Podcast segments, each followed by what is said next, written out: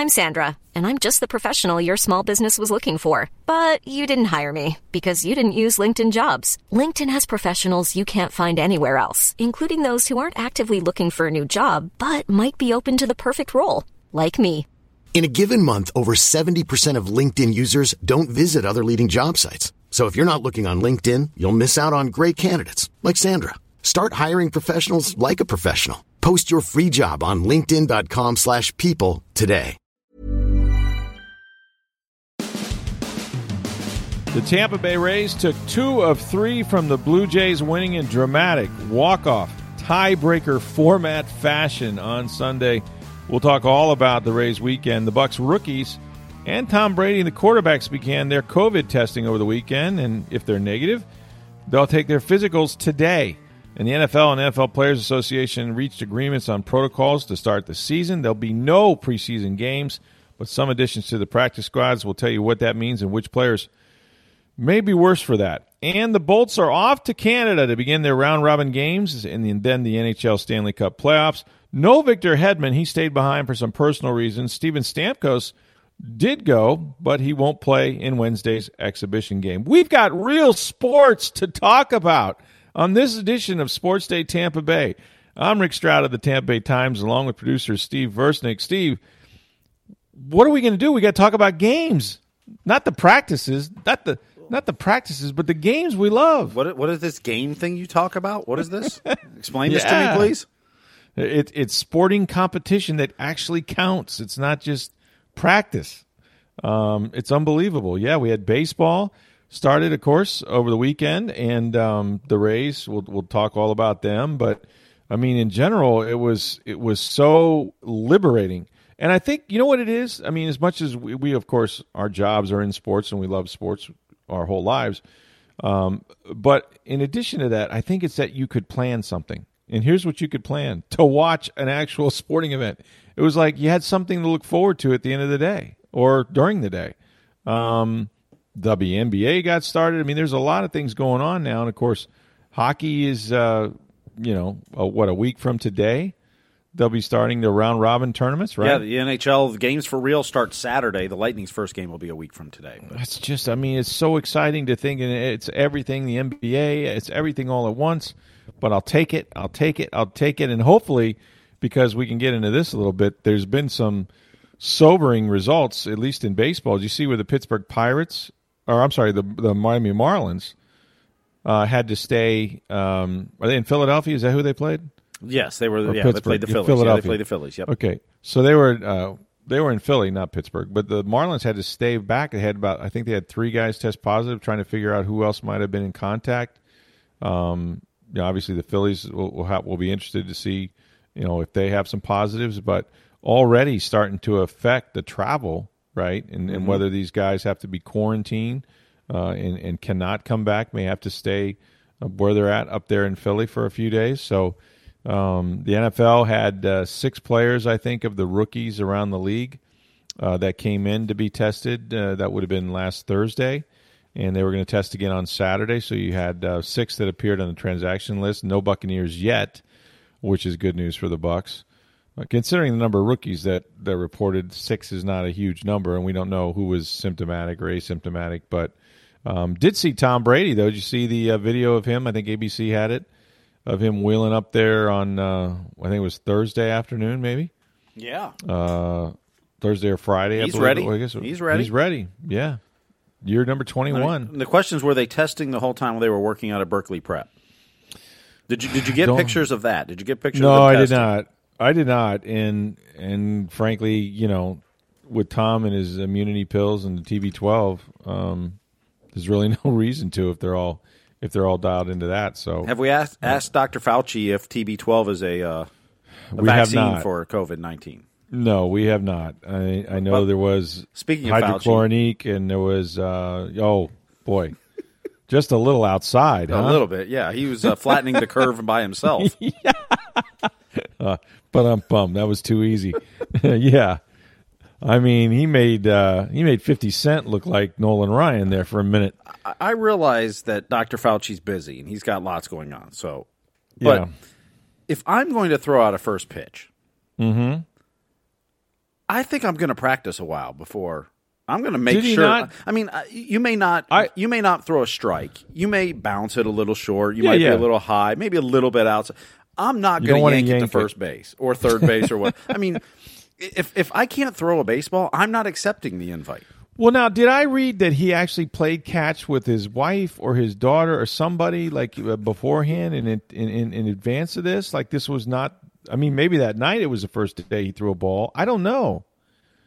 Yeah, I mean, if I'm ever getting an invite for throwing out a first pitch, I'm going to make sure I can do it well before. And like I said, I'm not saying it'll be a strike, but you'll get it there. I'm not going to 50 Cent it. I'm not going to Dr. Fauci it. I'm not going to, the mayor of Cincinnati did one like that once. Yeah.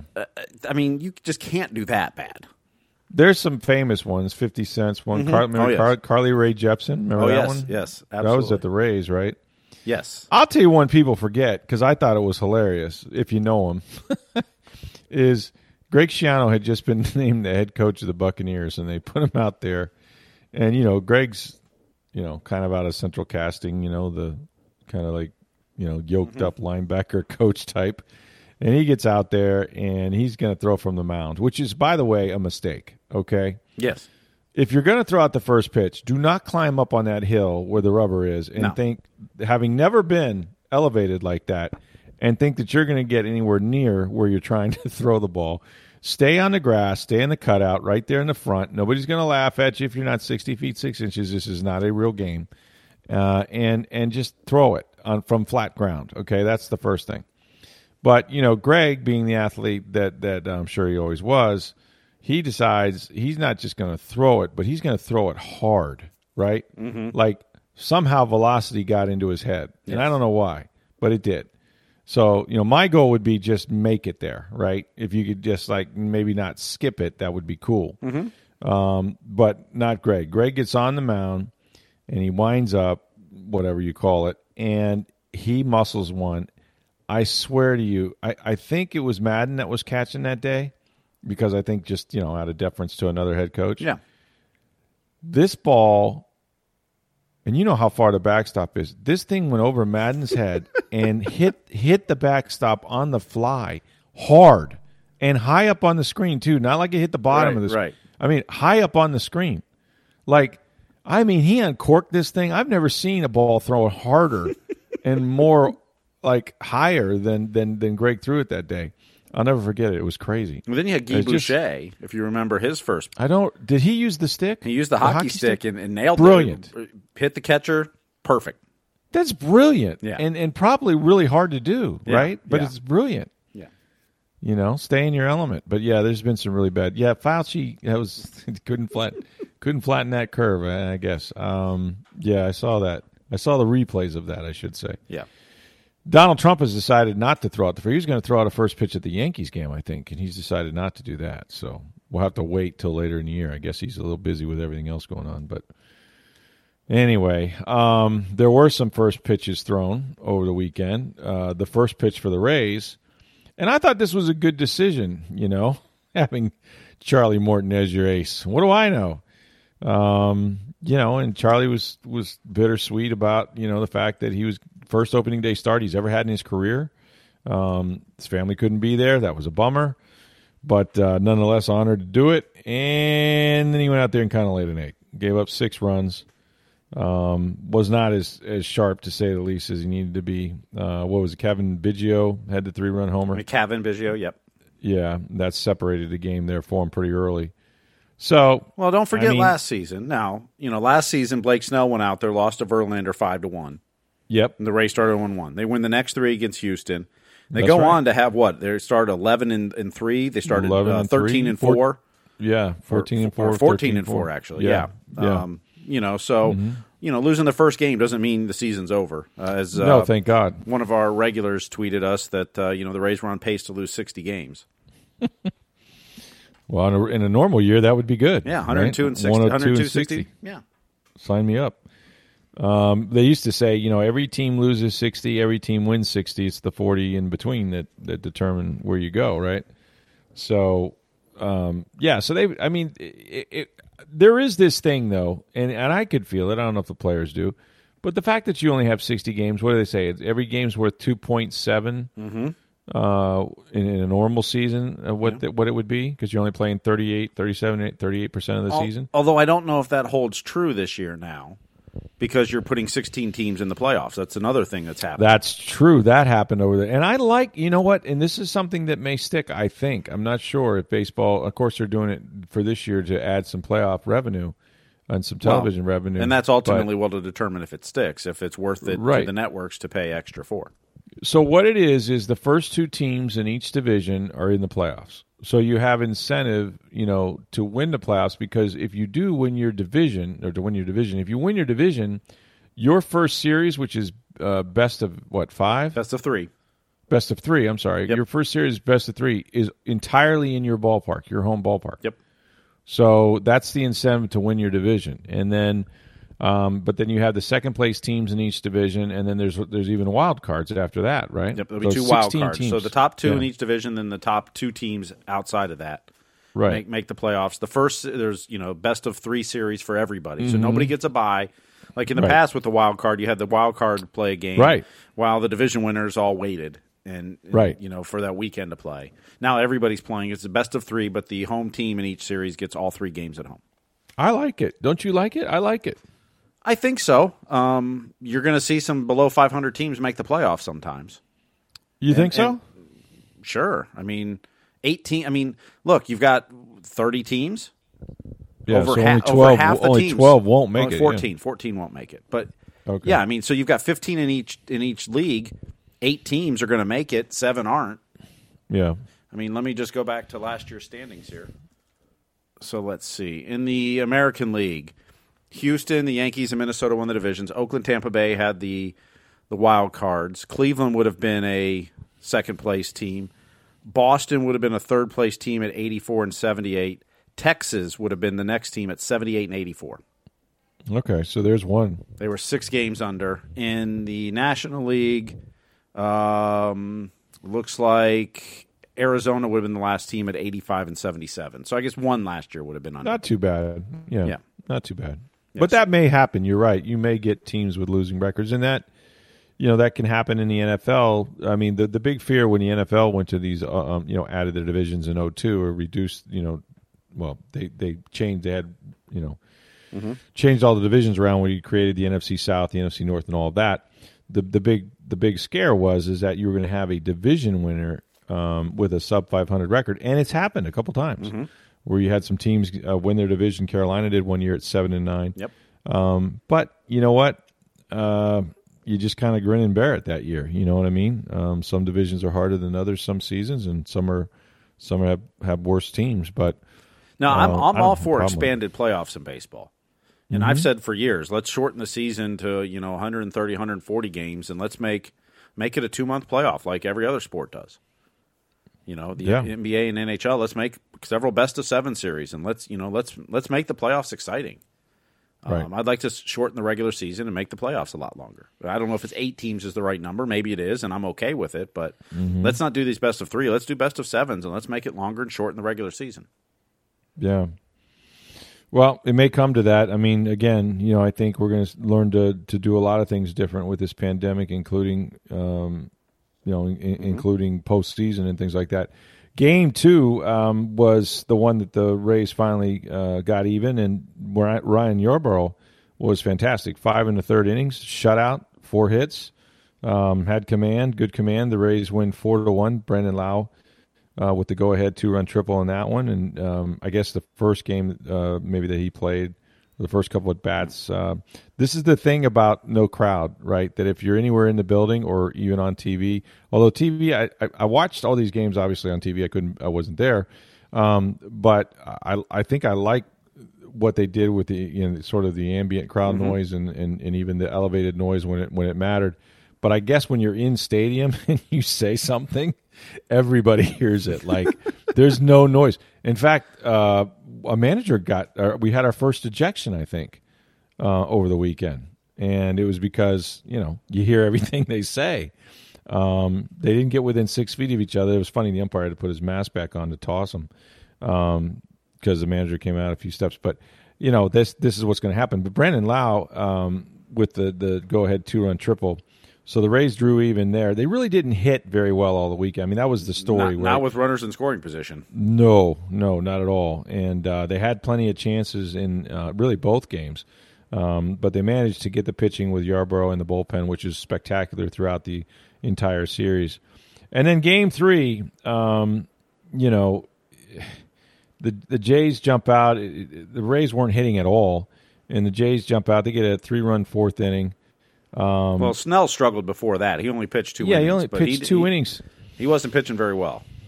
48 pitches, I think. He had, gave up four hits, no runs. Yeah, a couple walks. So, all right, so here's the thing.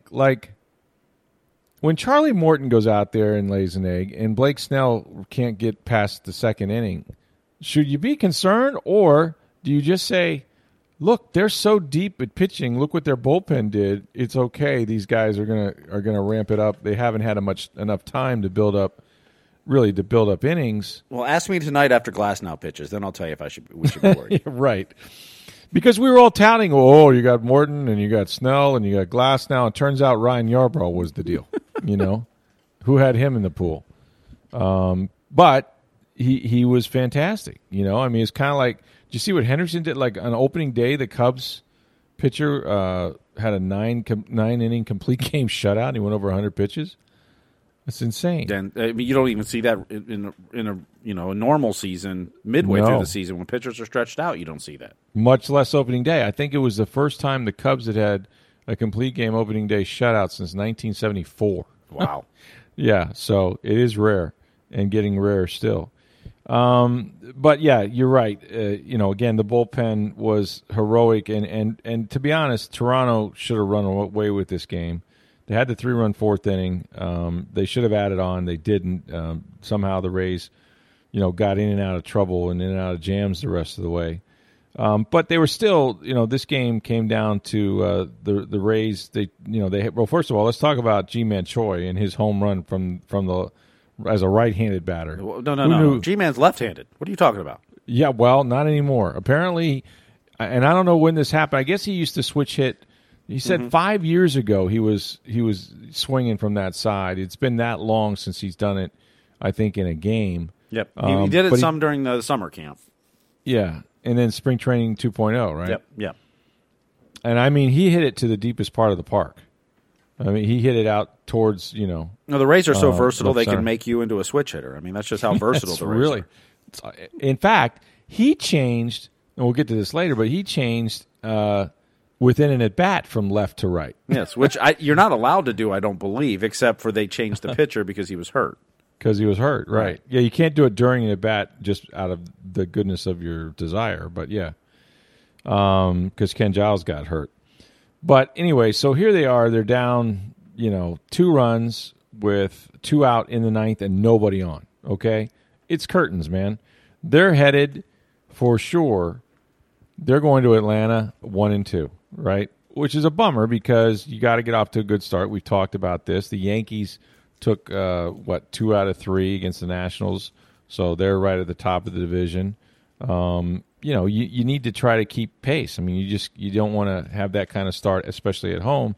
And, this game, they just had no life. But, they battled and battled, and they got some, they got some hits and some luck, I thought. But, they pinch hit Hunter Renfroe with Joey Wendle. By the way, Hunter Renfroe, Kind of a tough start for him so far. He can swing and miss with the best of them, man. Oh my gosh, can he? He's going to be a big strikeout guy. So Joey Wendle laces one over the bag there for a double, and then Giles got hurt. He was out there, and it was weird, Steve. It was like he couldn't find the strike zone with anything. He tried breaking balls, he was spiking them. Fastballs, he was. The catcher had to stand up to catch a few. He was just like he didn't. He had the yips almost, something was wrong, and it was. It turns out he was hurt. They had to come get him, and, in the middle of an at-bat, and that was, the at-bat that, that he switched sides. It was G-Man was up. G-Man switched sides, and he ended up getting a walk. But so that was bad, obviously, for Toronto, and a bad sign. But it comes down to they walk in a run, so it's 4-3, and then Brandon Lowe's up and against a left-hander, and he hits a ball that I think that it had Vladimir Guerrero Jr. not dove for it and just gone to first. They got the shift on. Well, it's going to the second baseman. A first baseman with more experience probably goes straight to the bag. He knows the second baseman's playing the shift. He's got that ball. But yeah, Guerrero didn't know it or, inexperienced, so he's, I can get this ball. I'm diving for it.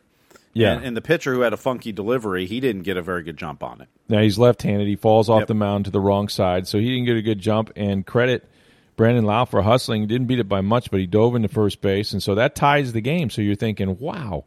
What an incredible comeback. And, the other thing was I was thinking with the left-hander, even though Lowe had a couple of doubles, that maybe he'd pinch hit there, right, with Brasso or somebody like that. But he left Lowe up there, and so he gets the single to tie it. So now we come to the fun of the weekend here, okay? Now they've talked about this. They had one in a game earlier, I think, during the week. But this is the first one the Rays have been involved in. So when you go to extra innings during this 60-game COVID season, you start with a runner on second base and nobody out. So the last hitter and the last person to make an out in the lineup, that player or that spot starts at second base, right?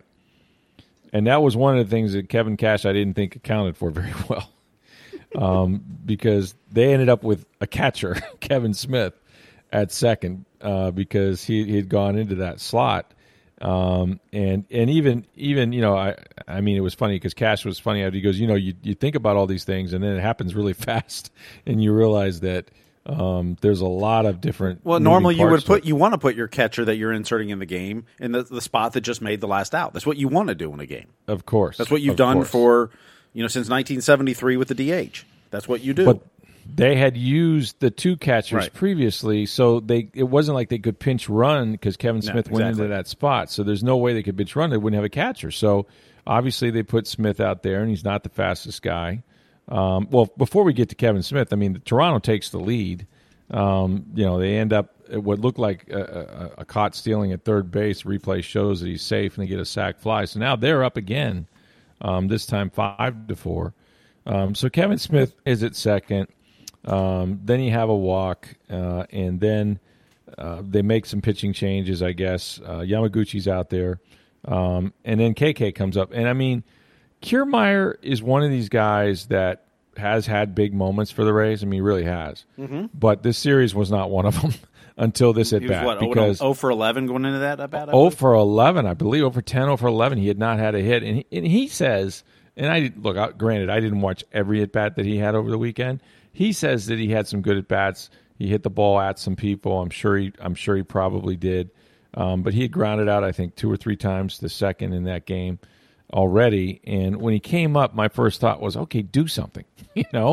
I mean, you're supposed to be one of their marquee players, right? You're the guy, one of the few guys that might be in the lineup more days than not. And they got you down in the order. They're not batting you in the top 4 or 5. I mean, you're down there for a reason, so do something. And he did. He had a 2-0. First of all, he had a 2-0 count on him. And at that point, because of the control problems that Yamaguchi was in the game, I thought, hey, take this pitch, right? Don't help this guy out because clearly they're on the ropes as a staff right now. But he didn't. He got kind of a cement mixer breaking ball or whatever, and he rips it down the line for a double. A triple. He actually touched third, so it's a walk-off triple. Did they give him a triple, though? Because I heard they scored it a double at first. Yeah, but regardless. I did watch him. He did touch third. So he definitely touched third. But regardless, Jose Martinez was chugging. The box score has a triple. Okay, good. Then they did give him a triple. Yep. So Jose Martinez scores from first base. And he's not known for his speed, to say the very least. Cash was funny about that. He says he's out there, breathing pretty hard and on his third bottle of water or whatever. But he manages to score. So it's a walk-off for KK, who knew immediately his last walk-off, and this will tell you something. Kevin Kiermaier's last walk-off hit of any kind was 2015. Wow. Is that unreal? Yeah. Yeah. That really says something to me. I mean, I'm sure he's been in that situation many times. But, yeah, that was his last walk-off. But it was a big one. It was a really big win for them. And, hey, look, because 2-1's a lot better than 1-2. Way better. Way better. Going to Atlanta, who's a pretty good ball club. They were bashing the Mets. Well, Atlanta comes here first. It's two here and then two in Atlanta. So they're playing actually four games against Atlanta this week. So I got you. Starts at the Trop and then goes to Truist Park, I think is the new name. Well, I would feel better about that then. I didn't know. I thought they were going to take it on the road. But, okay, so they got two. But Atlanta's a really good – I mean, they're a good ball club. I mean, they're a team that could win that division perhaps, right? Mm-hmm. I mean, obviously Washington lost. We mentioned lost 2 out of 3 to the Yankees, but they're a very good ball club. Yeah, they won the division last year. They had 97 wins, the same as the Rays. So you would hate to be 1-2 and then facing them, and especially the way they haven't been swinging the bats. I mean, the Rays still. The one thing you come out of this weekend saying is like, where are the hits going to come from? But I think this time of year, there's probably a lot of teams. Although the Blue Jays had no trouble, but there's probably a lot of teams that aren't going to hit as well in the beginning until these guys get plenty of at-bats. We didn't mention that Suzuko had a home run over the weekend as well. Well, what's promising to me is that, look, this team, it's no secret, it's built on pitching and defense. Mm-hmm. And the goal is to get timely hitting into, wear the other team out. That's kind of what they do. It's what they did a lot last year. They had a lot of late-inning comebacks and winning games late last year. They're doing the same thing this year, too. As the game goes along, they're learning, adjusting, the way they make substitutions and pinch hitting and that. I mean, it seems like a lot of what they do works. And so far in 3 games, it's done the same thing. I mean, the pitching overall was good. I mean, Morton struggled, Blake Snell struggled some, but other than that, it was pretty good for the weekend. And, you just kind of chip away and never give up. And that's kind of what they did all last season to go to 96 wins. And, so far 2-1 this year. I want to say, we can look this up, but I want to say I heard on the broadcast that they won their 7th or 8th extra inning game in a row. They've had a bunch of extra inning games that they've won in a row. I remember last season they had lost a bunch early. Like but at the end they got on a roll. Yeah, it was ugly, and then they got on a huge roll in the middle of the season. Actually, Rick, the Rays have won 9 consecutive extra inning games, extending the club record, which was set back in 2007-2008. So the last season the Rays played a majors most and club record tying 19 extra inning games. They went 11-8, and over the last 2 seasons they're 24-16 in one-run games. Yeah, including 23-9 after a 1-7 start last season. So those close games, they do very well. And when you have the pitching and defense, that's what allows you to do that. Yeah, that same resolve that they showed last year, and of course 2008, that was the year they went to the World Series, is one that picked up even with some new players. They, and the other thing I'll say about it is this: look, it's one thing when you have your home crowd, such as it is, first series of the year, that would have been probably a decent crowd on a Sunday. And they're yelling, "Let's go Rays!" And I know they piped in the music. They even had some video boards saying "Make noise" and all this kind of stuff. But when you're watching on TV, because they play the sound, you forget it's quiet. Like they have each other basically to try to pull each other on, right? Mm-hmm. And they got fired up after the win, obviously. But it's a little different, when you feel that home crowd trying to lift you in the 9th inning or the 10th inning or extra innings or whatever. These guys managed to do it just because they compete so hard, which is really, I think, a tribute to them.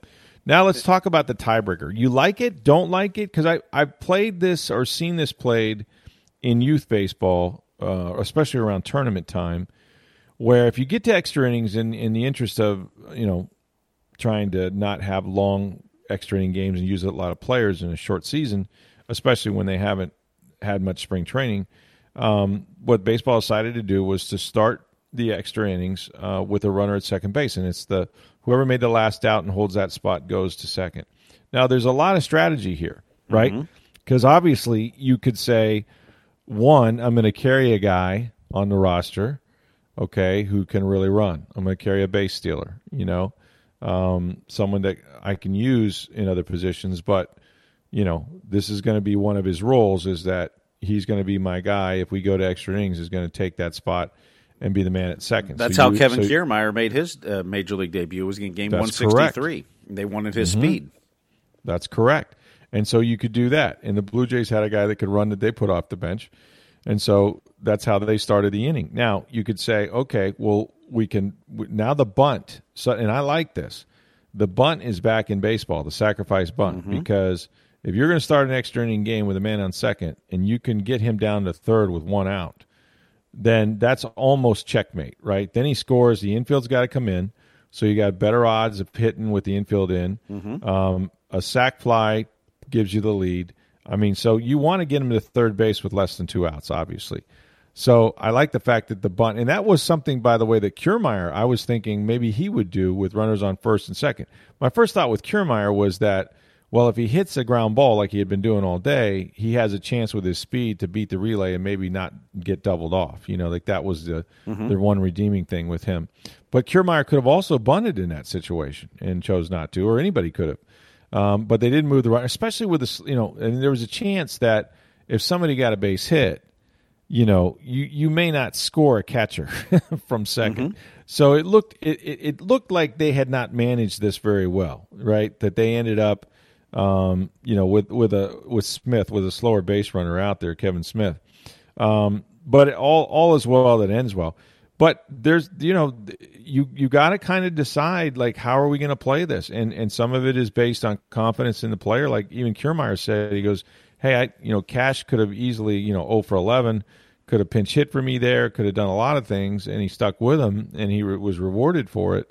But if you're thinking ahead and there might be extra innings, who is that runner? Who is that pinch hitter? Who is, how are you going to try to put pressure on the defense to score a run? And really the Rays should have gotten out of their half of the inning, but Joey Wendle, kind of reached for a tag, the ball beat the runner by a bunch to third. I've never understood this, Steve. When I was playing, and this is true, and it was 100 years ago, whatever. I don't think baseball has changed that much. But when you're making a tag at a base like that, because I played second, so it took a lot of throws from the catcher. All we're taught to do is just simply lay the glove down in front of the base. Like, and I recognize that the base is a little wider than the glove sometimes, but you'd be surprised that if you have time to put the glove right down in front of the base to where they actually slide into the out, right? Mm-hmm. Now, you don't want the ball kicked out. But you just put the glove down there, and if you have a good firm grip of it, it won't get kicked out. I've never had one kicked out yet. So if you just put the glove in front of the bag, right, and let the base runner slide into you, if he's going head first, whatever he's doing, you just move according. Like you just, he has to touch your glove before he gets to the bag. Basically, he's out. Well, Wendle reaches, right? The throw beats him by a ton. But Wendle reaches, and when he does, the guy's able to get his right hand around by the time he tags him in the chest. And that would have been unfortunate if they'd have lost that game. And it's a small thing, but it could have been a very costly thing as well. Yeah, I mean, the way – I mean, all the blocking, the plate, the bases, all that's changed over time, and they've really discouraged a lot of that too. I mean – the good old days, you'd have put your foot down or your leg down and block the base. I mean, you had no shot to touch the base. That's right. That's the way they would have done it, many years ago. Yeah, so absolutely. It's all changed. But, yeah, but now with, but the umpire also called it out because it was clearly the throw beat the runner. It beat him by a ton. It's only because of replay, and, and he's behind the play, so you can't fault the umpire for that. No. But, with replay now we see a player hit second base, pops up an inch, and he's out because the tag was still on as he popped up. I mean... it's bang, bang. This one was an obvious yes, but some of them are like, come on, are we really overturning that for that? I know. It's not what the rule was intended to do, and the technology is so great that it probably overturns more than it should. But anyway, at one point the Rays were being out hit 13-5, and they wind up winning. Again, bullpen was very, very good. Jose Alvarado looked good over the weekend. The other thing the extra inning rule does too is it affects your pitching too. I mean, some pitchers don't pitch well coming in with runners on base. That's true. That's a good point. Some pitchers are better when they have a clean base pass. Now, inning. Yeah. There's no momentum from a hit coming in that. Where it's kind of getting the momentum part, but there's a lot of guys that don't like to come in with runners on base. They'd rather come in. Managers want them to start an inning, and the other thing is in extra innings you never come in with a clean bases essentially. And correct me if I'm wrong, Steve, but with now the new rule, if you start that inning with a runner on second, you have to face three batters, do you not? Unless there's an injury. Yes, and that run, by the way, that run is not an earned run. It's considered an unearned run. It's considered an inherited runner. For stats, but it's not an earned run. So Right. But, I mean, to your point, like, you can't go lefty, righty, and try to get through it mm-hmm. strategically that way. Yeah. As long as if you came in that inning. Now, if you carried over from the inning prior, right, you could then face less than that. But right. But if you started the inning, you have to face three hitters. Well, if you came into the game starting that inning. If you were in the game last inning, yeah, if you carried over, you don't have to. Right. But. Right. But if you started that inning, mm-hmm. and which is what was the case, for the Blue Jays on Sunday. So I like it. It's exciting. It's sudden. It's sort of a sudden death rule in baseball. I love it. I saw it in the Mets-Braves game on Saturday. Yeah, turned that on late and caught that, and then the Rays game. I love it. How do we do that more of that during the game itself? I mean, could you have a designated inning where you could this inning I'm choosing to put a guy on second and right. one time a game or something? I mean, baseball right. would never go for that, but look, it created excitement and drama. You're creating more runs, you're creating offense, you're creating decisions and how you're playing it and managing it. It's to me it was exciting.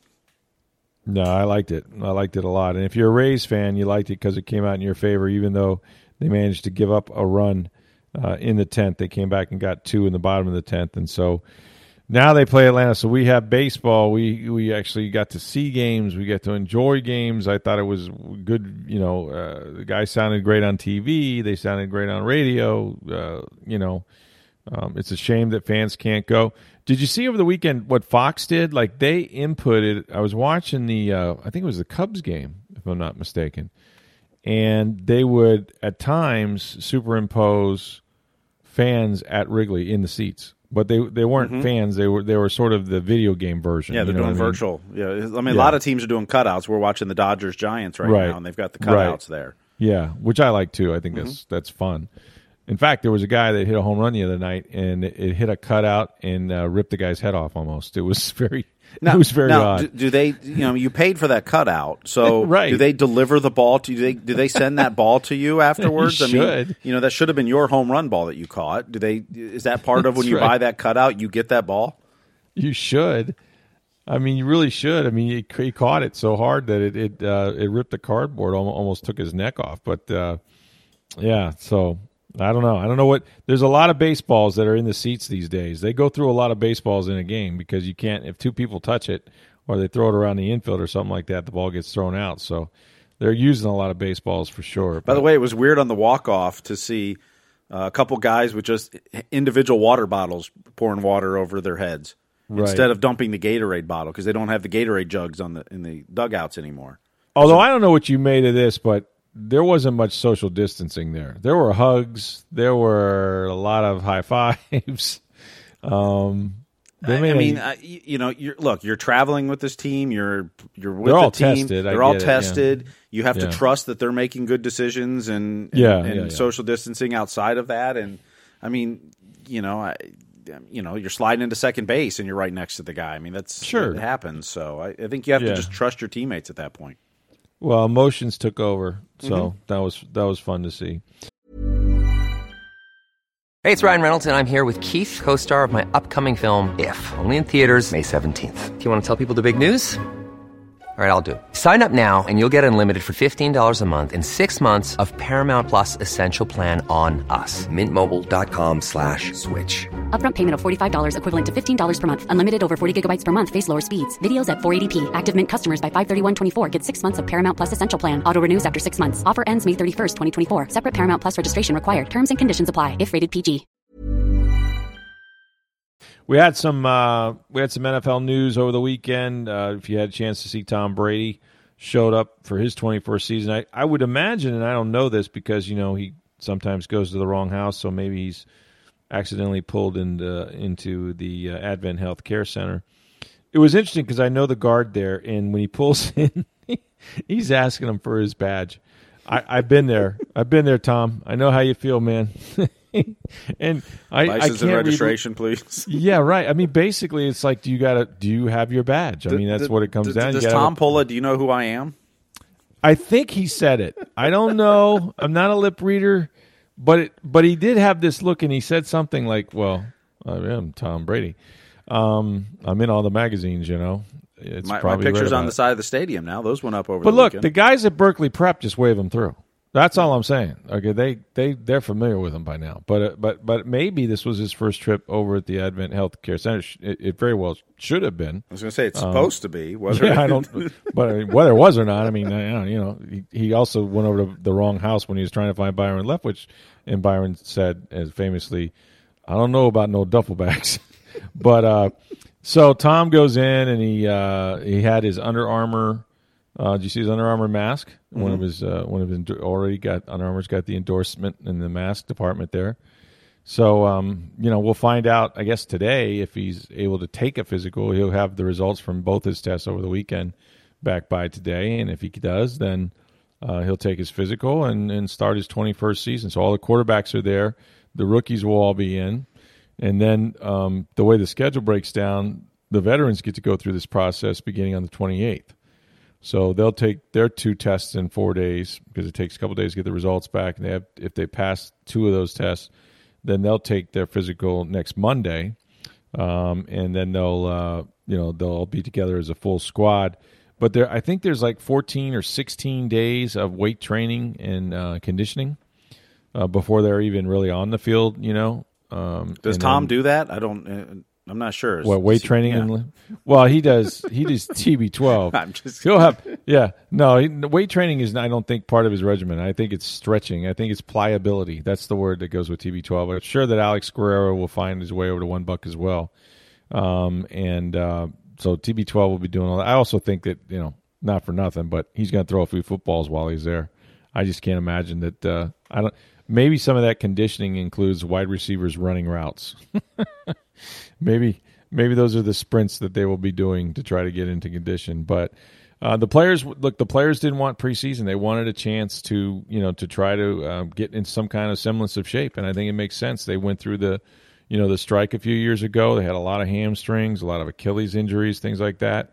So they want to ease into it. Now, what they do with the meetings, there's this thing about the roster. They were going to go to 80 players, and I think they still are.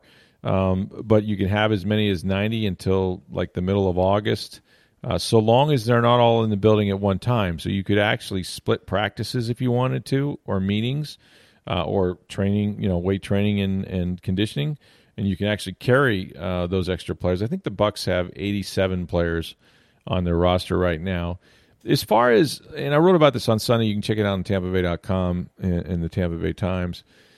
The cancellation of preseason is not something that fans are going to be upset about necessarily, because if you know anything about, if you've been a season pass member or you've even just been to a preseason game, you would know that they shouldn't be charging full price. In fact, I think this year is the first year the Bucks did not, or were not going to. But primarily, they're good evaluation tools, right? They're particularly good for players who are undrafted or low round draft picks, or guys that you want to see more of in game situations, and you want to see them against NFL players. And even though preseason speed isn't quite as rapid as regular season speed, but it's still it's an NFL game, and so it's hard when you practice because no one tackles to the ground. Mm-hmm. You do a lot of what they call pro thump. It's just different. You want to see how guys first time in the big lights and some guys practice really, really well. They they do everything right in practice, but then the lights come on and they don't produce. They freeze. And then other guys can look really kind of not so good in practice, but they're just gamers. You find out when you put them in a game, it's like, holy cow, does this guy play fast? Like he might make mistakes, but man, he's a real force.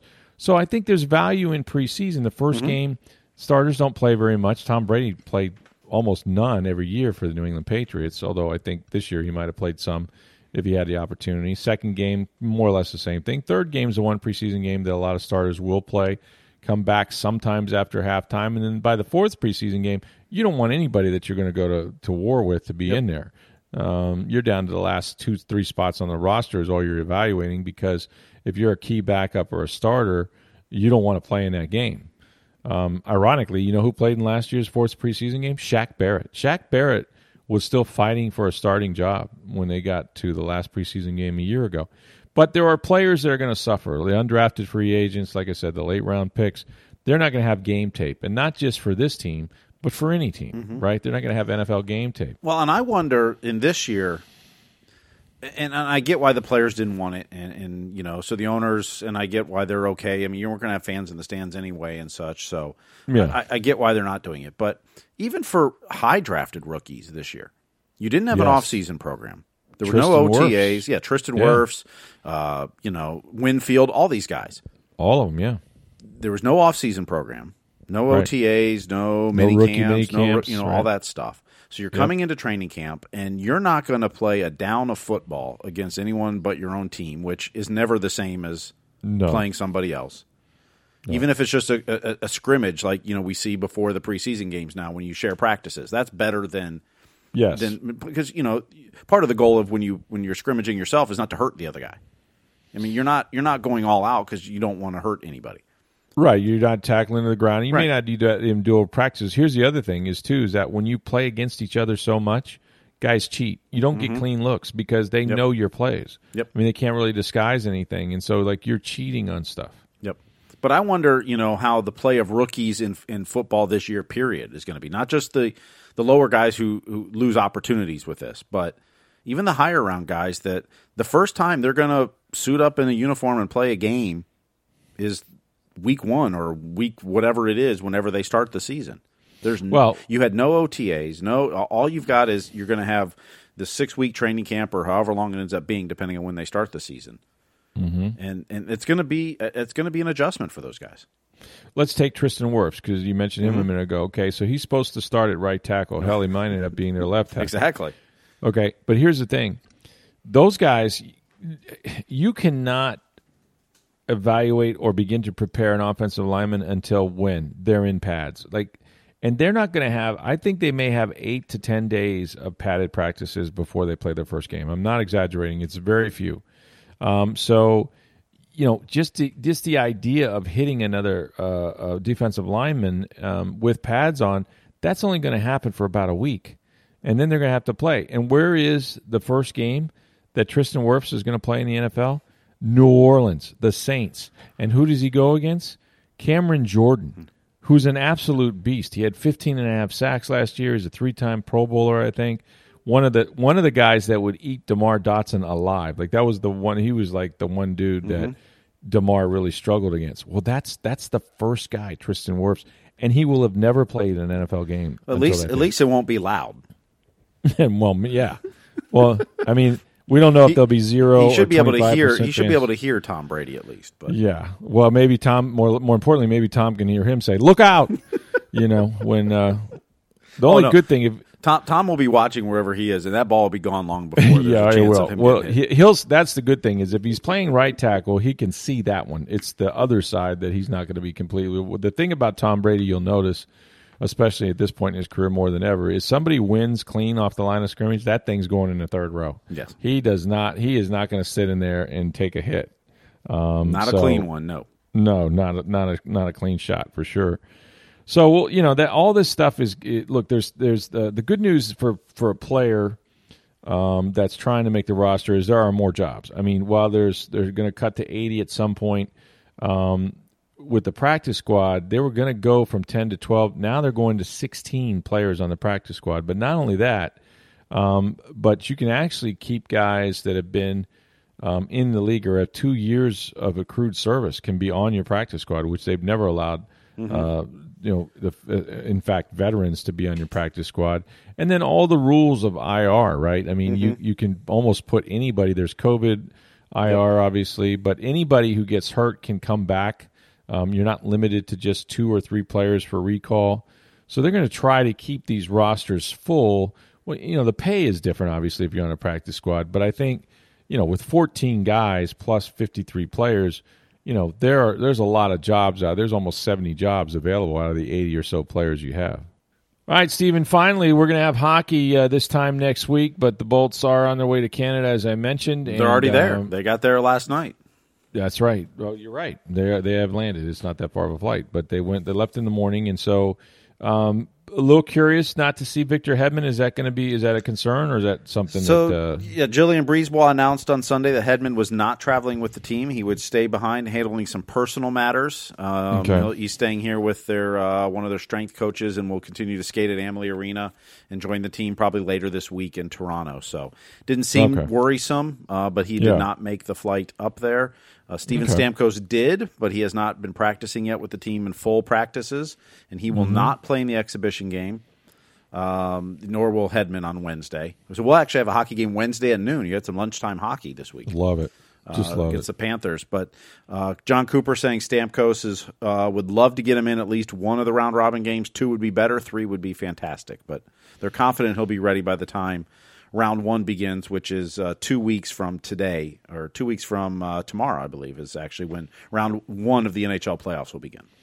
It's been so long since they played anybody, and they got the one exhibition game. But like, I'm still torn as to like what's the best strategy. Whether you want all your guys on the ice and just say, you know what, the hell with it. They need to play.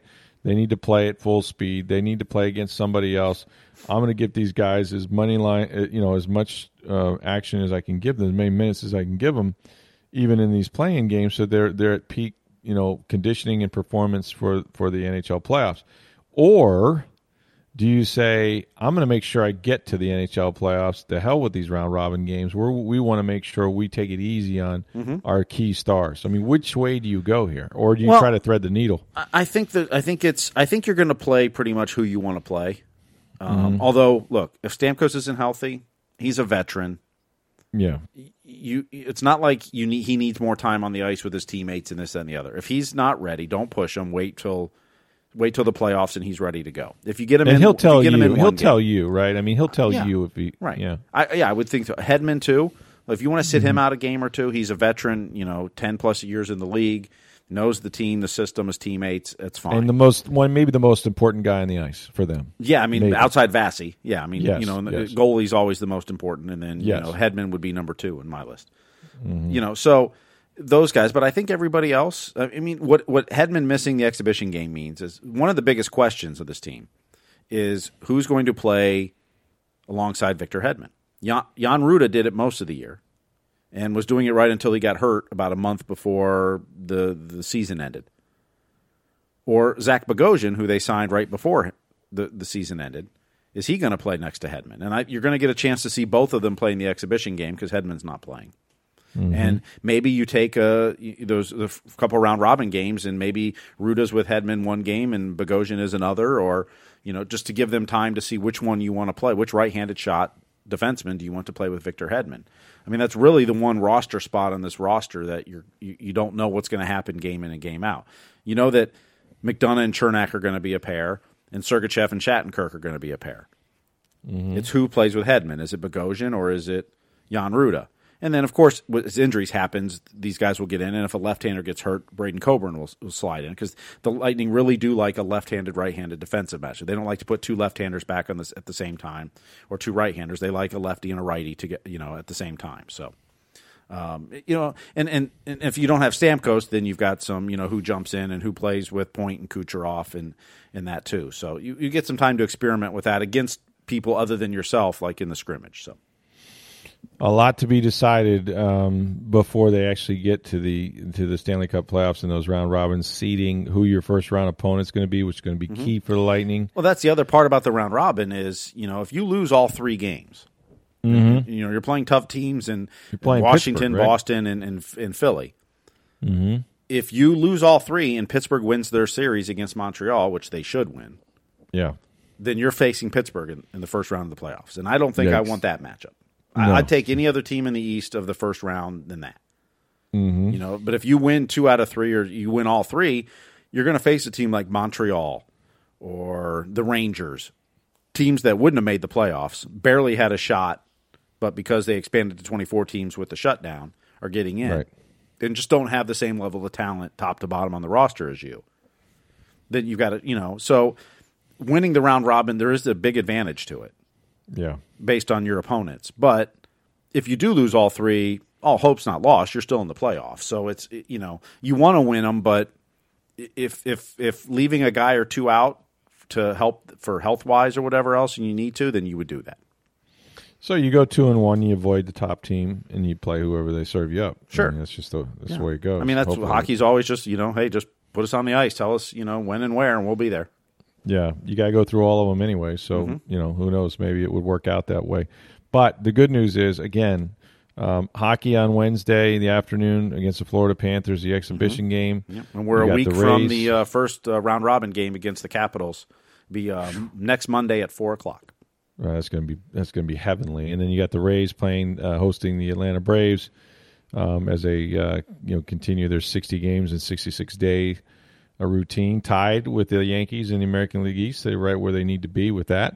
So that's a good thing. And and then before long, I mean, you're going to be reading stories coming up this week and beyond about Tom Brady and the Tampa Bay Buccaneers getting started over there. I know that at some point we'll be allowed to go over there and actually watch these guys run around. It might be a while. But I know we got a bunch of stories planned. We'll make sure you check those out in the Tampa Bay Times. And, of course, we'll talk about them on this podcast. Later this week, we're going to have Tom Jones, my former radio partner, of course, longtime columnist of the Tampa Bay Times, now with the Pointer Institute. So he might join us for a couple days. But, man, it's good to have sports back. Sports Tampa Bay, of course, has never left. We're here every Monday through Friday. But, Matt, you have to catch us now because what's not happening, right? What don't you want to hear about and discuss? And so, we look forward to that. Also, we got good reaction, Steve, I think, from the college show we did with Joey and Matt Baker. Yeah, if you haven't listened to that, you can grab it on the archives there.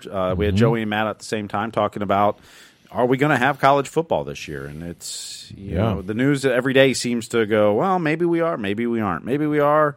I mean, it's we're starting to get, though, down to crunch time where these conferences and a lot of these schools are going to have to start to make decisions. And I know that they really are. I think it was Brett McMurphy and some others are saying it's starting to look a little less likely as ultimately these decisions are probably going to come down to university presidents. That's right. They tend not to be risk takers.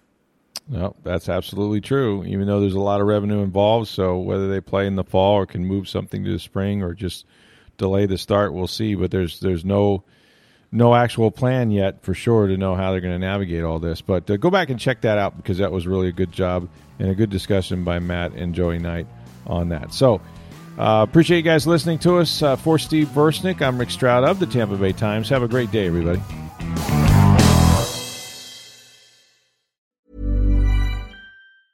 Hey, it's Paige DeSorbo from Giggly Squad. High quality fashion without the price tag. Say hello to Quince. I'm snagging high-end essentials like cozy cashmere sweaters, sleek leather jackets, fine jewelry, and so much more. With Quince being 50 to 80% less than similar brands. And they partner with factories that prioritize safe, ethical, and responsible manufacturing. I love that. Luxury quality within reach. Go to quince.com/style to get free shipping and 365-day returns on your next order. Quince.com/style.